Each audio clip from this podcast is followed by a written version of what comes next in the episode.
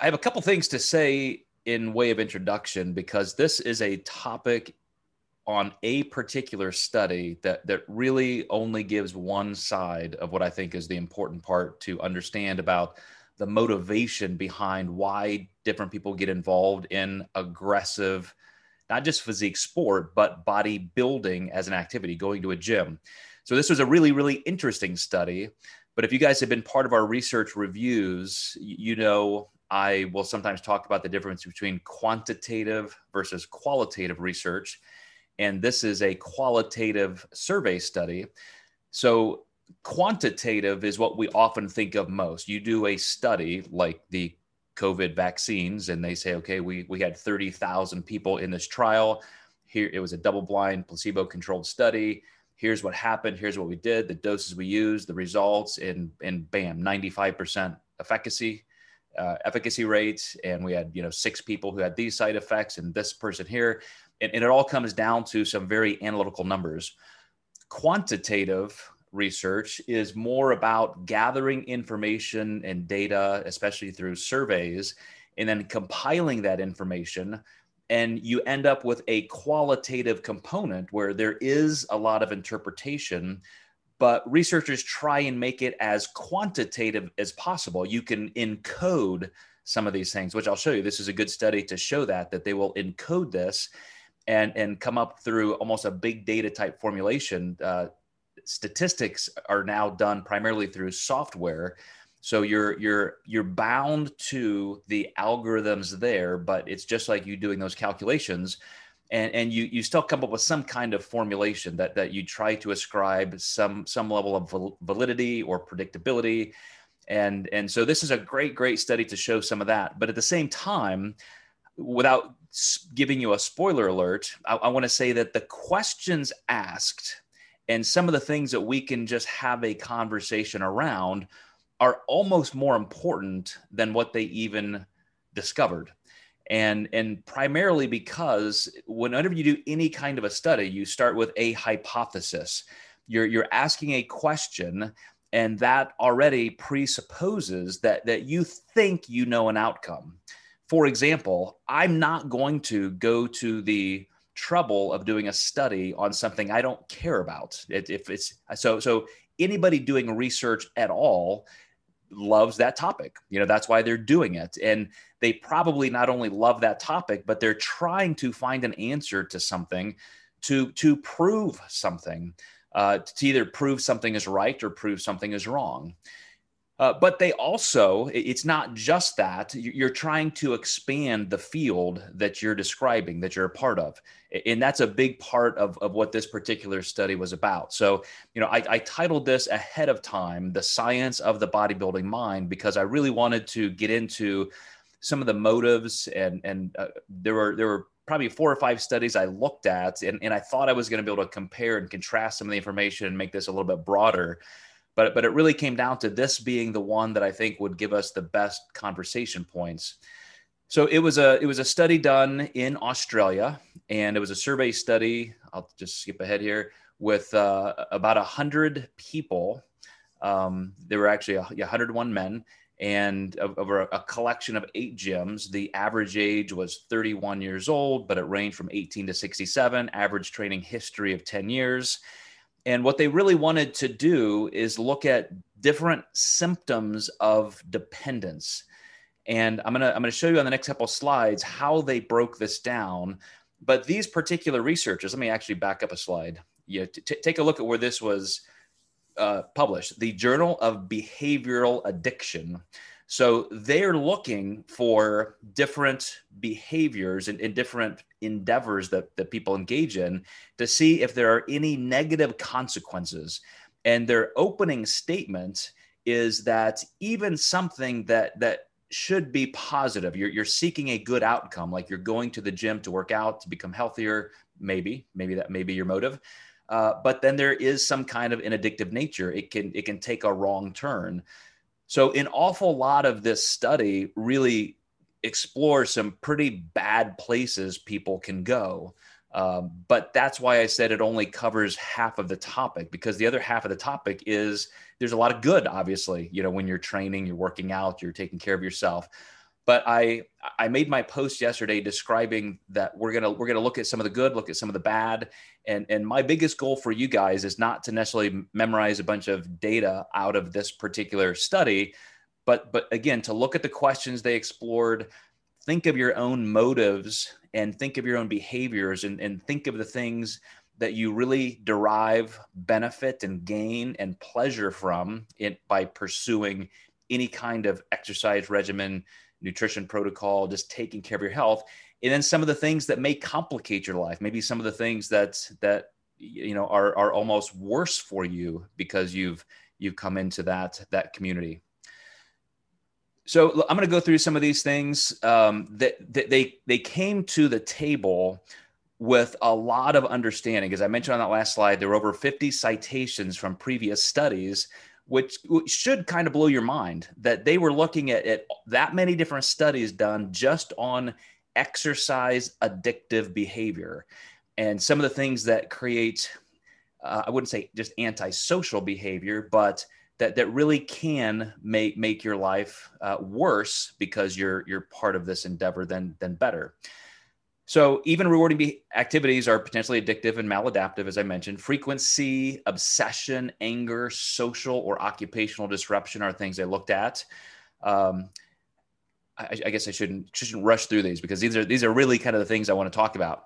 Uh, an exaggerated self sense of importance. You, when when we look at uh, you know the fact that you know we we have to get our workouts even if we're sick or we're tired or two hours of sleep, or even if we have to miss our child's birthday party or something, got, got to get that workout in. You know, these are kind of some of the things that that lead us to realize that this is actually an addictive behavior. It's no longer healthy for us.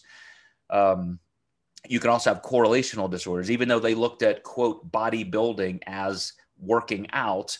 Uh, obviously, tied to that can be complicating issues like like eating disorders. Uh, dysmorphia obviously is huge. You know, we we often forget, you know, what we should look like or what's you know how dangerous it can be just to compare ourselves to other people.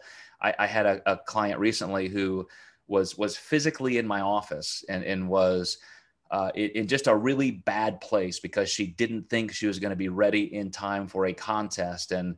Uh, I mentioned this before in one of our podcasts, but but this this is kind of a bucket list thing for her, and and uh, she's about my age and and she wants to compete for the first time and, and the, the the goal doing something kind of extreme of saying even though she's worked out all her life she's super healthy lean all that stuff she's nowhere near where she needs to be. You know she's she's around 20 or so percent body fat which in any any any context is a great condition for a female. You know as she was sitting there very upset that she was going to have to delay this contest she had committed to. Matter of fact, she had already sent in her entry fees, and you know it's a couple months down the road. But as I went through the math with her, and I, I said, it's just we're not going to make it. You, you just this is not the contest for you. And, and you could see because of some of the things we're going to talk about today she was in i mean beyond frustrated it was just a deep deep sadness and sense of failure. And you know i her self-worth was so tied into doing that contest. And, and i looked at her and i said i said do you realize 99% of women would absolutely kill to look like you look right now? You're comparing yourself to physique sport competitors who are trying to you know win at certain levels. They've they've been doing this for decades. You're doing it for fun. You're, it should be for fun anyway. That's what your intent uh, your first intent was. And now here you are feeling awful about it when you're already 99% better than anybody ever will be. And that's the kind of thing that can turn something that is a rewarding activity into a, an addictive and maladaptive behavior. So this is why i said I, I want to talk about some of these things almost as a conversation or, or at least bring them up to you in this this this workshop format for you to think more about your relationship with training and bodybuilding as a sport or a personal pursuit instead of just what these these studies say. So here are some of the questions. I, I mentioned that they this was a survey study. So they they recruited these 101 people and they said you know here's this study. Here's what we want you to to you know report back to us and what they were looking at were were what kind of bodybuilding dependence and this is what i mean when i said that they already had a lot of presuppositions they, they just already know that people, because of all of the research done for the last couple of decades, that most people who train have some form of dependence on training. In other words, I, I wouldn't necessarily call it addictive just because there is dependence, but I would bet not many of you would say, you know, I'm going to try working out this year, and then next year I may play golf, and then next year I'll start hiking, and and you know that was my year that I trained. Once you get into bodybuilding or exercise as a fitness component of your life, you generally don't give that up. It, it becomes part of your lifestyle. And that's why I said there is a good sense to that, that that's a very positive thing to pursue. But if there is true addictive dependence, then you may consider that you've crossed a line that's that at least psychologically you would be better off uncrossing. So as they're as they're trying to figure out in these subjects who has social dependency, who has training dependency, and who has mastery dependency, they they ended up compiling these, which is, an interesting thing. I'll show you in the next couple of slides into some subsets to say if, if somebody if somebody ends up in this place of social dependence, they could reverse engineer it and say because of the, the way they answered the rest of these survey questions, here's here's how that person got there. And that's important for us to understand because if we can see some of those steps that we may be on we can kind of second guess our own intents and motives. So let's talk about each of these for just a second uh, matter of fact i think i may have it on the next slide and then i'll come back or at least maybe another one down. Okay i'm gonna i'm gonna start here and then i'll backtrack a little bit. So here's what social dependency is. Training comes first. You know, even if I have to take an hour off from work or call in sick or you know i was supposed to again go to my my child's birthday party or something. I'm gonna i'm gonna reschedule things all around my training because that has to happen. I have socially made training and and that entire pursuit if you're a physique sport competitor don't don't let that pigeonhole you into just the act of working out because you know our our social dependency can be anything, you know, tracking macros, meal prep, things like that, that we just say this has to get done above all else. Now, if it's the actual training dependency, it's that the training comes first, even if I don't feel like it. And so it's my personal cost. So I could be sick. I could have two hours of sleep, as I mentioned. I, you know, all these things could happen. But because I am dependent on that training, I feel that if I miss this workout, you know my my training progressions are going to just all collapse and all of that progress i've been working for is going to be for nothing and i'm going to i'm going to miss my next pr or something else. It's training dependency is, is me feeling like i can't stop because there's that benefit that i derive. Social dependency is i'm willing to even harm my relationships with other people my job anything because it means that much to me then mastery, I, sh- I should say mastery is kind of related to training dependency, is that I, I'm so into the sport and mastering it, which again sounds like a great ethic that I'll that I'll I'll go in even if I'm sick and so forth. And, and so that's that's where I'm really trying to master the sport itself. So there's some interplay with these three things, but uh, they'll they'll they'll make a little bit more sense as they divide them out here in in some of the actual results. Let me get back up here where we were. Okay, so so here are some of the things that that that actually qualify something, any kind of behavior as dependence oriented, which again, dependence in and of itself is not necessarily all bad, but one step beyond that into addictive behavior and and you're heading for a dark place. So this is how you know you've taken that one step too far if you do have to miss a workout, you have that felt dependency. If it makes you angry, hostile, aggressive, and some of these questions were very interesting on how they would would ask them. Um, you know, just just kind of on a Likert scale. You know, on a scale of one to five, five being you know you you lost your mind, one being didn't bother me at all. You know, three being neutral. You know, they they went through these processes or, or just perceived stress? Do you feel that general anxiety when you're thinking about, oh my gosh, I may have to miss a workout?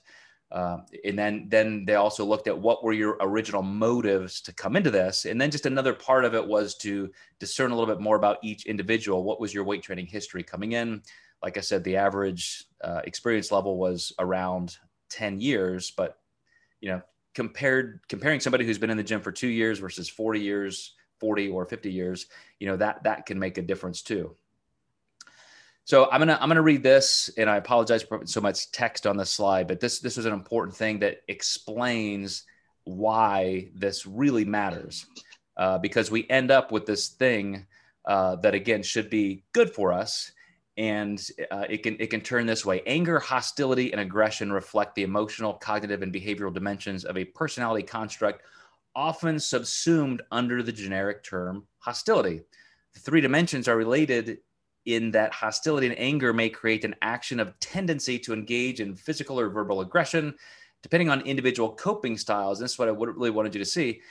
This action tendency may be outwardly expressed or suppressed. So you can be somebody who's just, you know, you know yelling at your spouse or something you're you're so uptight about missing this workout that you're taking it on other people or it can be suppressed where you just feel that that inner turmoil And this transactional model discussed by Smith et al. suggests that manifest aggression towards significant others may elicit antagonist, antagonistic responses that may lead to stress, higher levels of hostility, anger, and ultimately the perpetuation of aggression in an ongoing feedback cycle.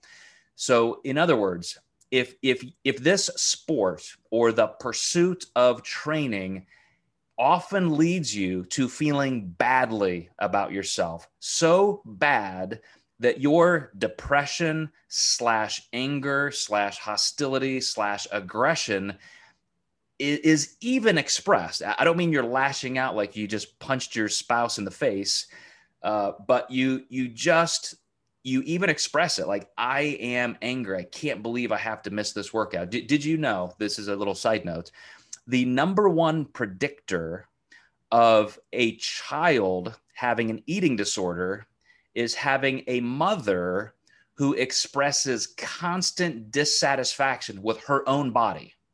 Not the child, but a child having to listen to a parent or a mother say, Oh, look at me, I'm so fat. Oh, I shouldn't eat that. I'm too fat. Or, you know, I, I did this and I gained two pounds. I'm a failure when a child hears that, that's anger, that's hostility, that's aggression. Even if it's not directed toward the child, it's expressed. And that leads to, to just that, that negative orbit just all around you that affects other people.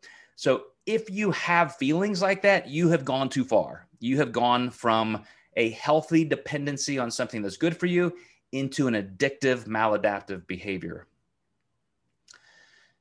So let's let's see how that creates kind of that loop. Uh, exercise addiction is correlated to restlessness and stress. It can result in a lack of social support because all of those people start saying, "Gosh, he or she is, you know, just that's all they talk about. They're always talking about their stupid workouts or this or that." And and and now that you're losing your social support, you know that increases your stress even more uh, you end up with a lot of self-esteem vulnerability, meaning that your self-identity, your self-worth is is just too tied to to this side of your life. Uh, it ends up in another feedback loop of increased activity and intensity. You get frustrated, so you think more, more, more, more is the answer. Um, there's this is a little bit of a, a side thing, but for some of the motives it also gives you a distortion of gender display importance. You know, the guys who think they have to go in the gym because, you know, to be big and strong and grunt and be loud and just, you know, be the biggest guy in a tank top gives them that alpha male dominance. You know, that is pretty skewed. You know, that anthropologically may have a facet in our roles as homo sapiens but it's not everything but you you all know people like this to them it is everything and then on the female side sometimes they, they may encounter the same thing I, I know females who who fall into some of those roles as well but you know sometimes it's it's on the other side of i, I need to be lean smallest waist i need to look a certain way so i'm attractive um, you know, all it can it can play either way, but there are gender specific, specificity roles there that are are pretty pretty well documented. And then that becomes part of our social dominance identity. I have to be the prettiest one. I have to be the leanest one. I have to have the smallest waist or the best glutes, or you know, on the guys, they got to look a certain way. So all of this feeds into more aggression, more hostility, more anxiety, and less happiness with the thing you're pursuing to try and bring you greater happiness. So let me uh, let me skip ahead here, and and I want to I want to show you some of the scales that they were looking at. Or I I, did, I didn't get too heavy in this stuff because I, I didn't want to just throw too much at you. But when you when they asked the question, just you know, first of all, some of the components of this questionnaire are well documented tools. They're they're they're commonly used in research. So there are certain like perceived stress scales that exist. They didn't have to recreate the wheel. And, and matter of fact, in research, that gives it a lot more validity because now you can say, well, in this study, they use this type of scale, and over here, they use the same one. And now you have some comparison even between studies and, and you know, frankly, even between disciplines at times. So, so perceived stress scale, what they're really looking at is the degree of reported life unpredictability and overload if, if, if on these questions, if you've ever taken a question like a personality test and you answer all these questions and it tells you, oh, you're an intuitive, blah, blah, blah, or you're a type A, or you're a, um, you know, this or that. There are so many out there. Uh, you know, they're, they're coding these particular questions, that your answer into a, a framed data stream analysis that then they can say, you know, this is what that means. And, you know, this is an obvious one, but perceived stress is if you're answering questions that that show that you don't see a lot of consistency in your life you don't feel there's a lot of predictability you don't you don't sense there's control there and matter of fact it makes you feel overwhelmed then that's that's real stress. That's physical stress. That's going to show up in hypertension. That's going to show up in, in psychological as well as physiological manifestations so uh, one of the things that they looked at which which I really, really liked the way they did this. When they were trying to discern motives, of course, they had all these questions and they were trying to, to look at, you know, basically 21 different types of motivations. And some of them, as they were doing their analytics, really didn't have that much of a correlation. They couldn't connect dots very clearly.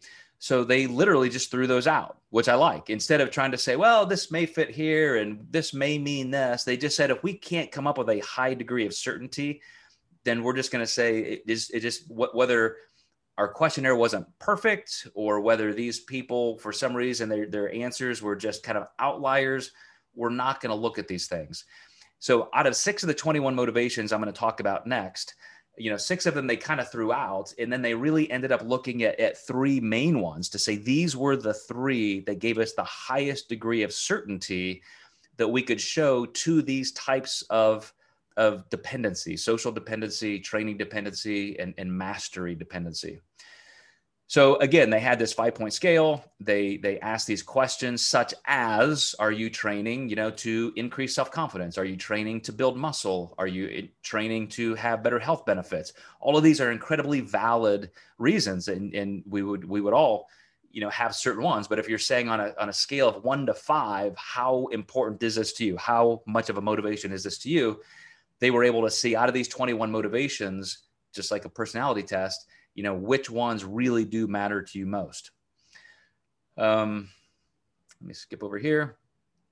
So I, i'm not going to go too far into these except my your guys's faces and mine are covering up the the one thing. Okay i can move it here. Um,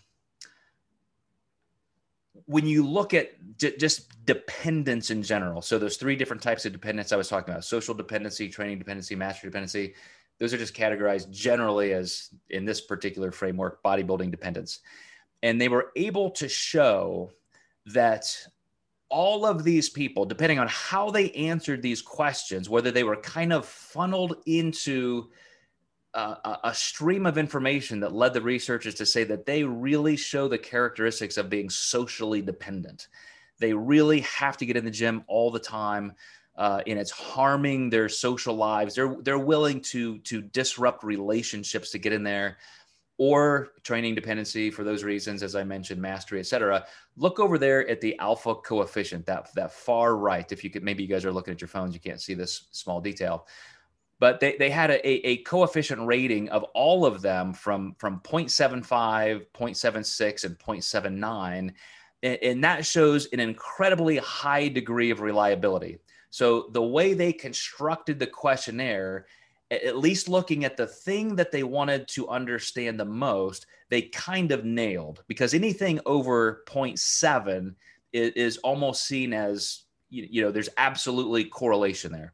You get up to 0.8 and these, these are really close to 0.8, then, you know, you're, you're almost certain that, that the questions you're asking are giving you the answers that are valid and reliable and then then as they go into looking at you know what were those people's motives or what were the three biggest out of the 21 motives that we questioned here this is this is what i think is is really kind of interesting uh, because i'm not sure uh, i would have answered this way. You know out of all of the the ways you could answer you know 21 different levels of of discernment the top three were personal challenge which which i get that one. A lot of people say yes i am pursuing bodybuilding i'm training i'm exercising because i want the challenge. It's yeah i, I would say that you know that could have even been part of mine. Um, you know the fact that when i left high school sport behind i had always trained for sports and then all of a sudden i was in the military and then in college and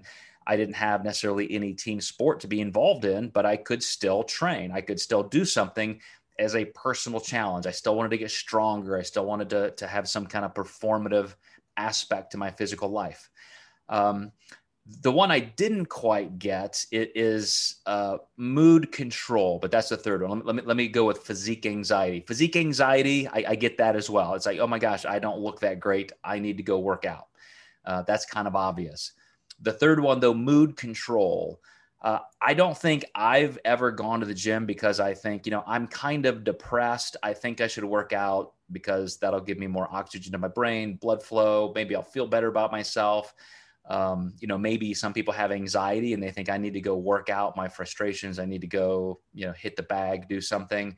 But you know, this out of 21 possible motives, this ended up in in the third place. So obviously, some people do it for that reason. Um, look at perceived stress. Those who engage in bodybuilding, the alpha coefficient was 0.88. That's about as high as it gets, meaning that that many people in the study, 101 people, they were showing that, yeah, perceived anxiety and stress is a big part of this game. And, and I think a lot of you right now, are either going to be saying, duh, yeah, I feel that all the time about my training. And I'm always trying to, you know, get stronger, do well, win my next show, lose weight, something like that. But again, I have to ask, can we be better? You know, is, does that have to be it that stressful? Can we find more pleasure than stress because we're in the gym and we know we're doing something good and healthy for ourselves? That's, that's the real thing I want to get to, you know, by the end of this talk. But then down again at the anger, hostility, and aggression from physical aggression, aggression being 0.89, anger 0.89, hostility 0.87. Not only is this perceived stress high, but it's being expressed as that much rage. And that to me, guys, is pretty tragic. If if if if something that that could be so good for us is, is causing us that level of anger, hostility, and aggression, I, I think I think we need a check. I think we need to uh, to decide how to get around that. Um, this particular slide may not tell us that much. Um, so, well, I, I, guess it does a little bit. So, so some of these motives uh, that that also were were high, but didn't quite you know make it up there were you know for enjoyment. That was actually pretty high. Um, losing weight avoiding feelings of guilt. I, I, guess i just put this slide in here to show you how many things they asked uh, to relieve stress to improve mood as i mentioned. You know those were part of the uh, the, the, mood control but but the the top the, the ones that were really at the top the, the the challenge myself for enjoyment gain muscle mass increase self-confidence put on muscle mass those are all in the personal challenge category which i love. You know that's that's where i think it should be. You know those are the reasons we should be doing this. Uh, then then the physique anxiety side was to lose weight to manage current weight to become more attractive peer pressure to avoid feelings of guilt you know that's instead of personal challenge that's that physique anxiety which again i totally get that. Um, but i think we could have a more balanced expectation there and then then that mood control that we already we already went over. So this is a these next three slides um, I don't I don't think I want to go through them because it could get a little confusing, but I want to show you how we not we I, I'm not a researcher, but after two doctorates and four master's degrees, I've sat through a lot of courses with researchers. So even though I have never conducted formal research myself, I I am in awe of those who do. I I just you know sometimes I wish I had taken a career in an academic setting because their contributions to their fields of choice, their their disciplines, are just immense. And and when I look at friends of mine like like Eric Helms, Jeremy Loenneke, people like that, Mike Zourdos, who are doing this, you know, I not only am I jealous sometimes, but I, I really just just have a lot of respect for the kind of work that it takes to not only create and conduct and then publish a study, but then to say, okay, here's what we learned now we can go on and do this study. Here here's here's how we can do it better or here's th- something that came up that makes us want to go clarify this or this kind of led to some new questions.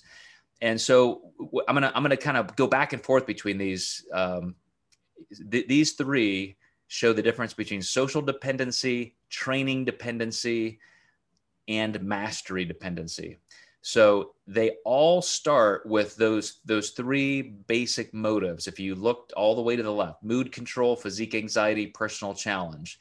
And I'm gonna, like I said, I'm flipping back and forth. And and they have this grid set up.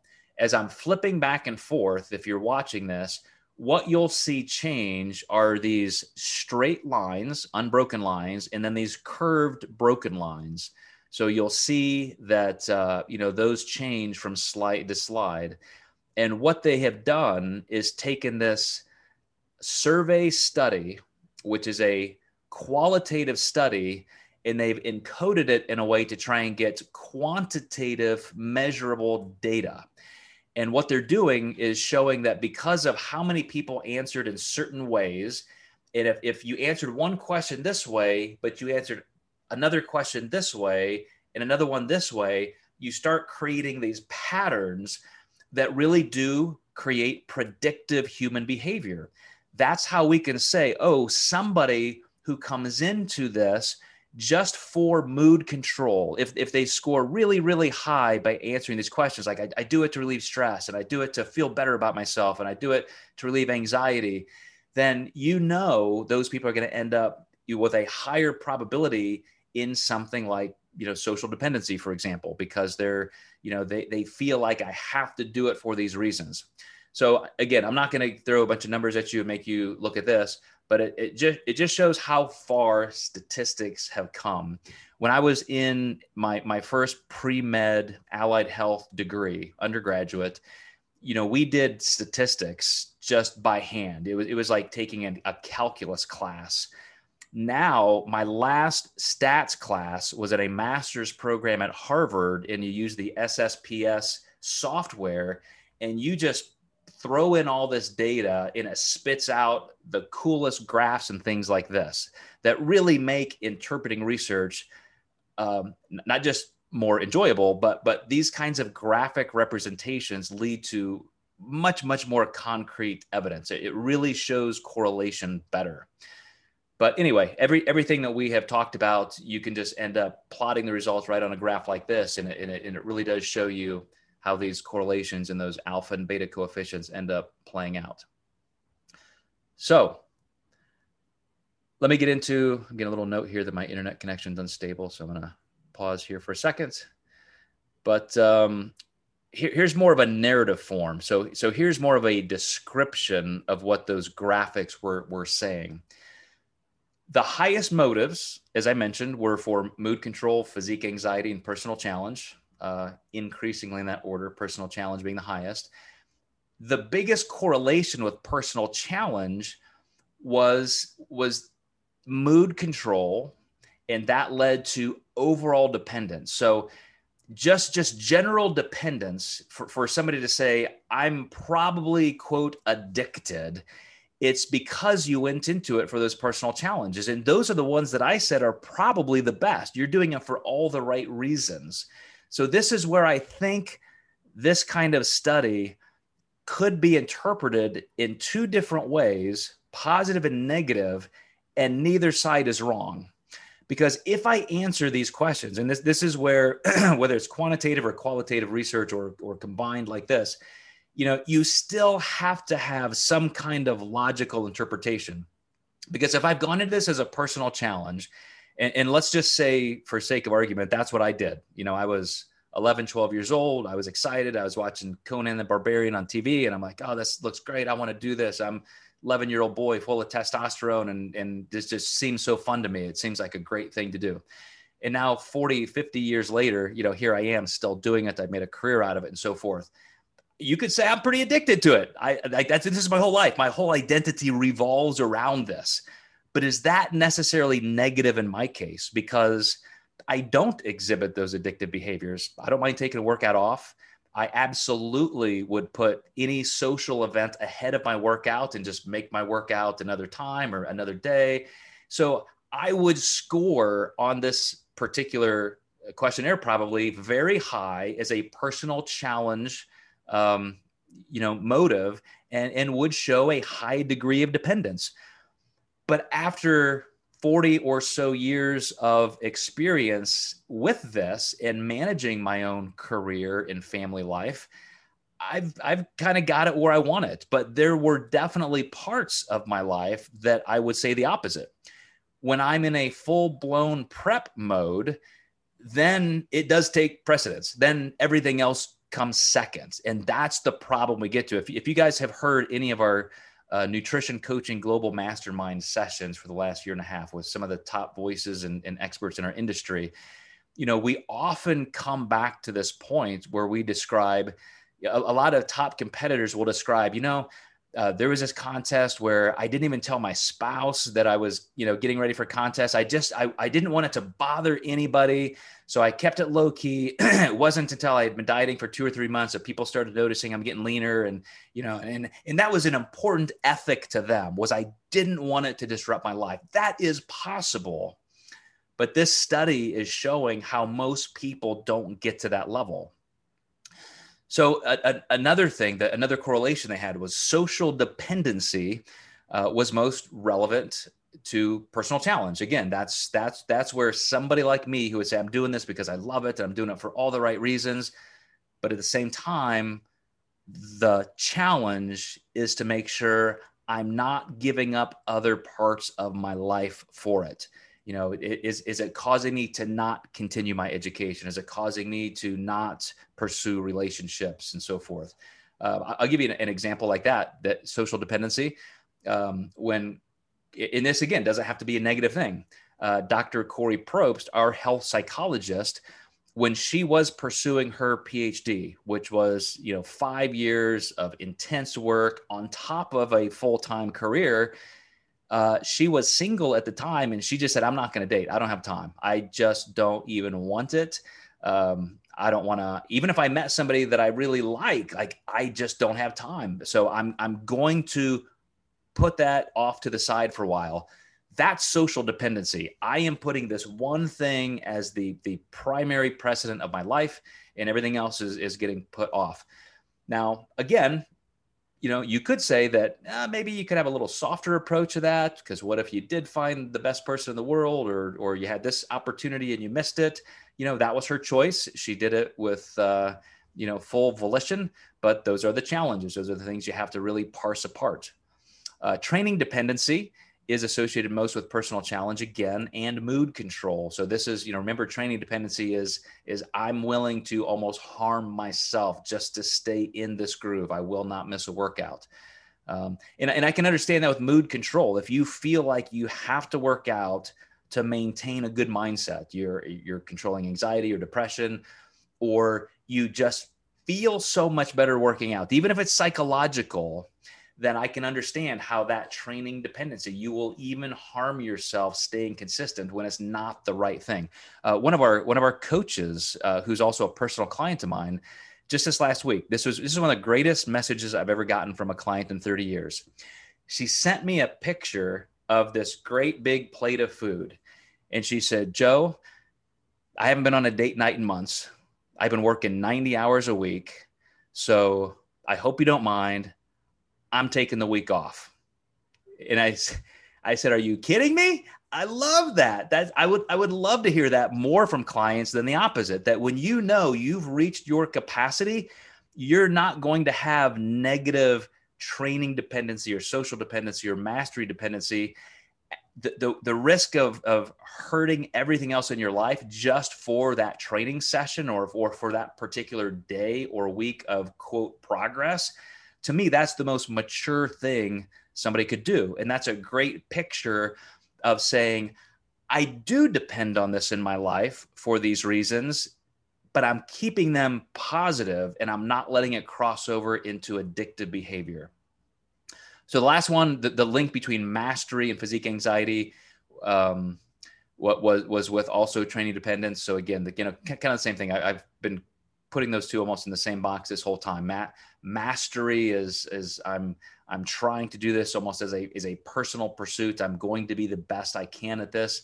And, and physique anxiety or physique dependency is is is very similar. So I'm not quite as happy that they they just you know didn't lump those two together, but that's that's beside the point.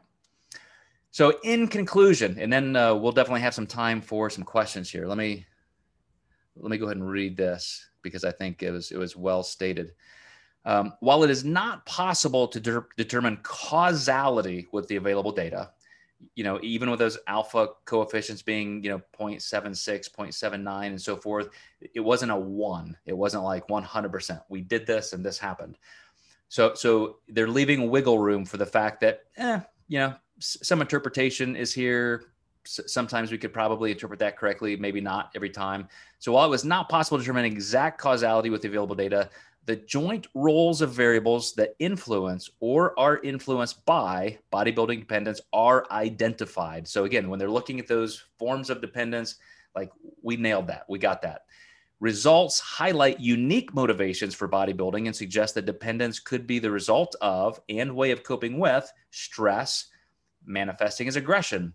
So you can use it to manage stress or it can add to stress. Totally depends on the way you approach it. And as every study always finishes, a potential framework for future research is provided through the demonstration of plausible causal linkages among these variables. So this is just kind of a mature way of a researcher saying, you know, we definitely showed some correlation but it would be nice if other people could verify this. If, if other studies kind of show the same things the more the more studies that we get in there you know it would it would definitely help to just just affirm what we found.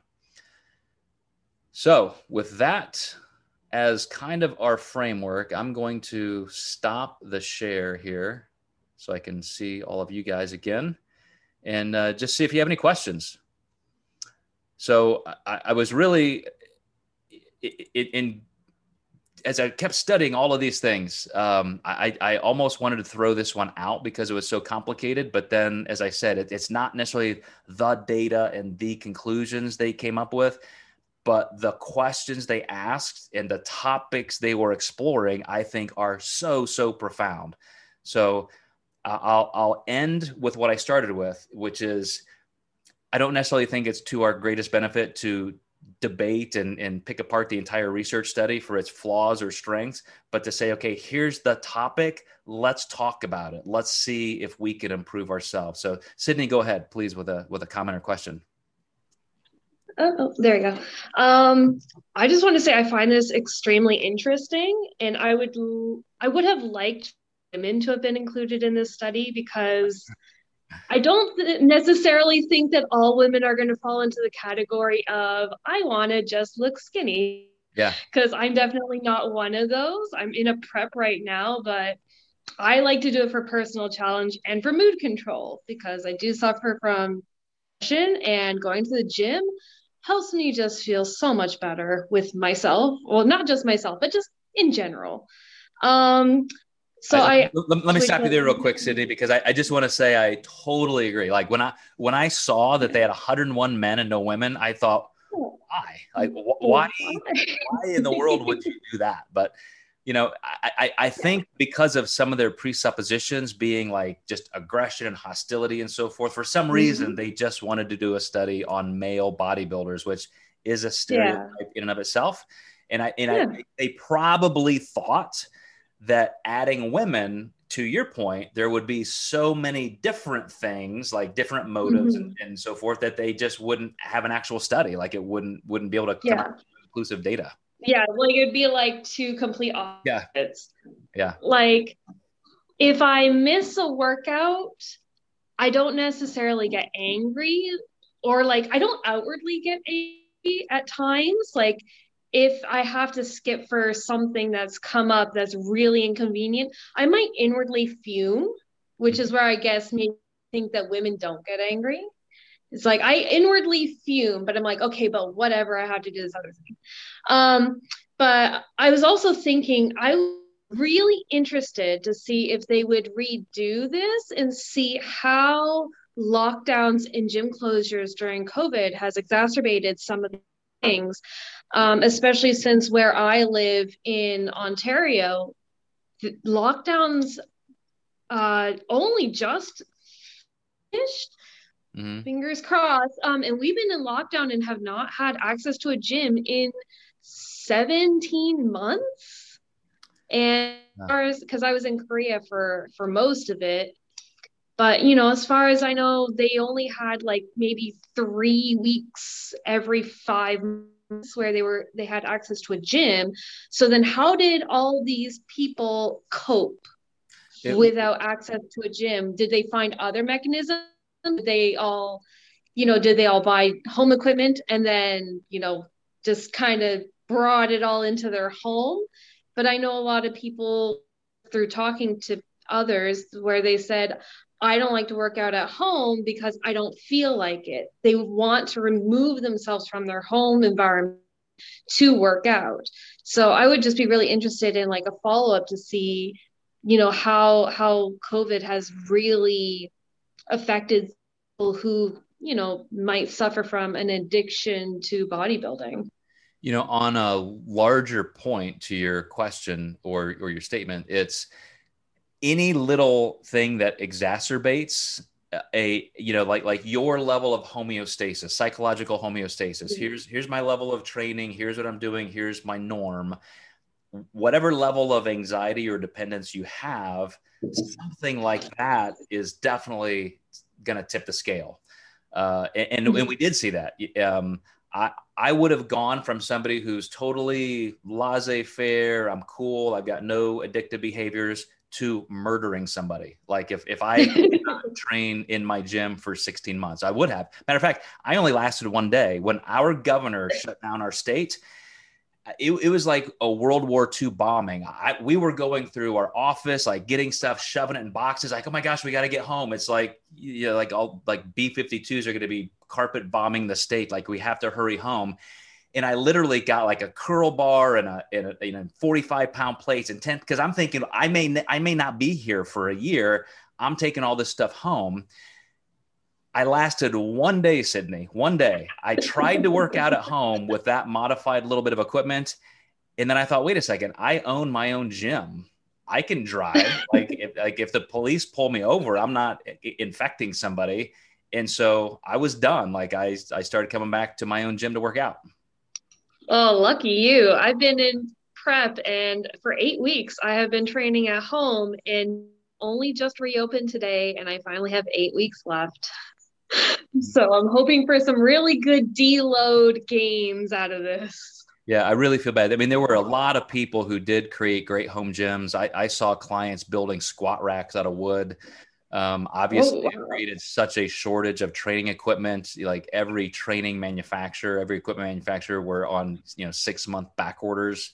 So it was it was bizarre. So there you go. If you ever have to create like a a bomb shelter stockpiling food, like don't forget your weightlifting equipment. You know, beans and rice and water. You need you need a squat rack. Yeah, for sure. All right, and that's that's all the comments I had on this. Good stuff. So I thank you. Appreciate it. Any any other comments or questions? Any, anybody kind of feel this like, oh my gosh, maybe I'm taking this a little too seriously. Maybe I need to chill out a little bit and put it in perspective. Kevin. Yeah. Um, you ex- experienced this with me when I was in my doctorate, and I told you I was going to put training aside for that time being because of uh, of the personal challenge that I was going through at that moment.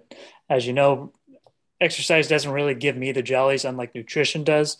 So I knew that variable had to be in check, and it was. But for exercise in the morning is which is when I do it.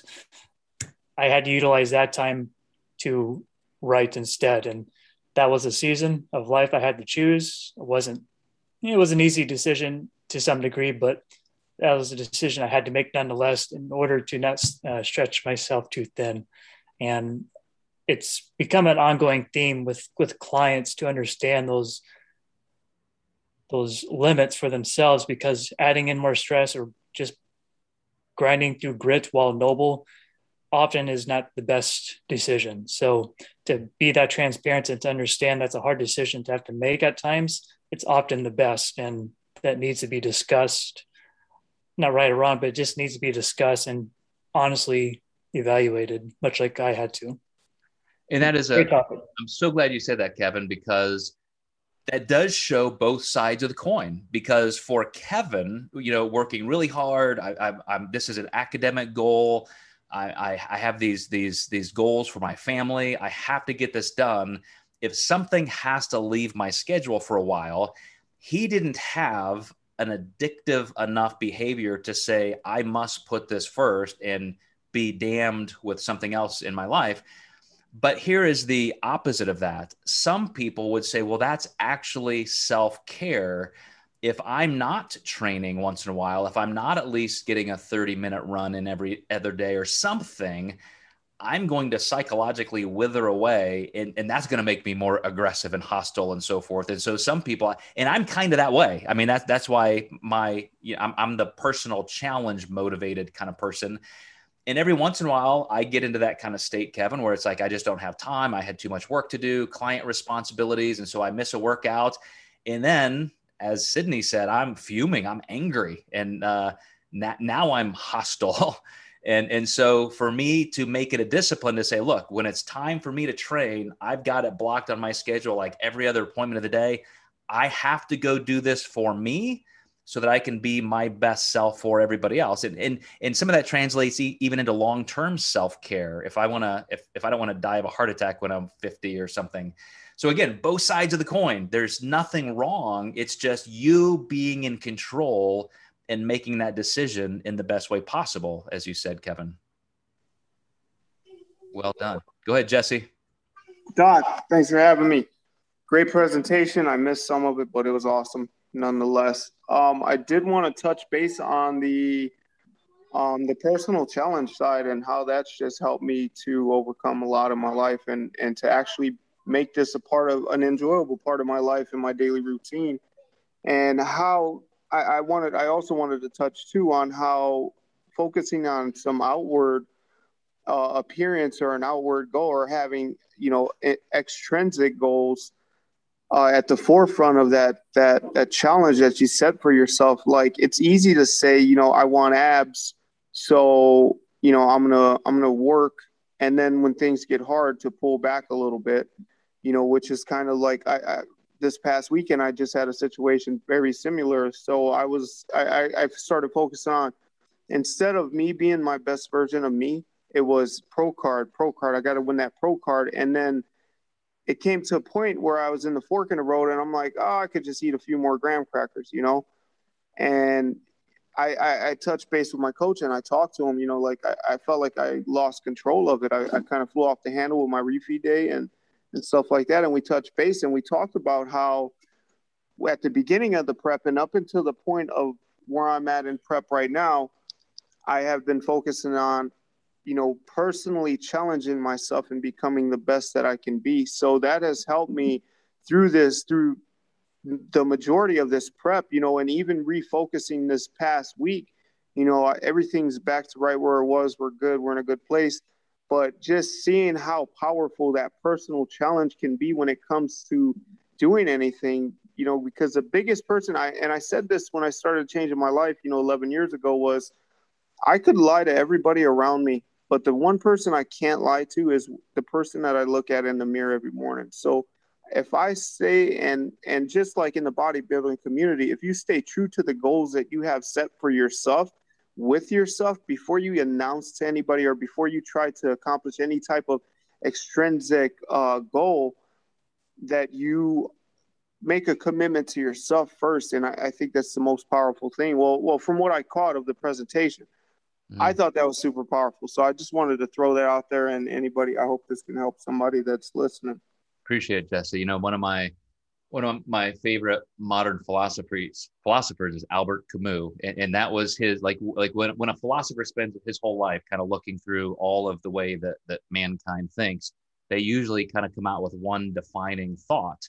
And his was that the greatest aim of man can be exactly what you said, that you can be so content with yourself that in every relationship you have in everything that you do, every behavior you have, you, you have ethical peace with that, that you're doing the right thing.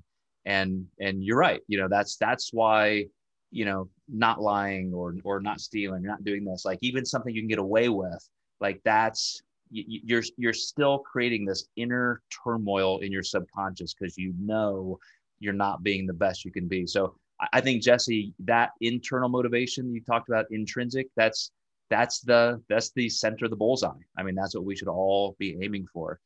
Um, and I'll I'll probably stop with this because we're getting close to the top of the hour here. But um, uh, Carissa made a great point saying that you know she finds that the social impacts are most concerning because she is somebody who just won't go out to eat or something because it's just too difficult. Like I'm in prep, I don't want the temptation, and and I will say that that's that that does yeah, just give me this kind of punch in the gut feeling that you I, I, think you should always be able to do that.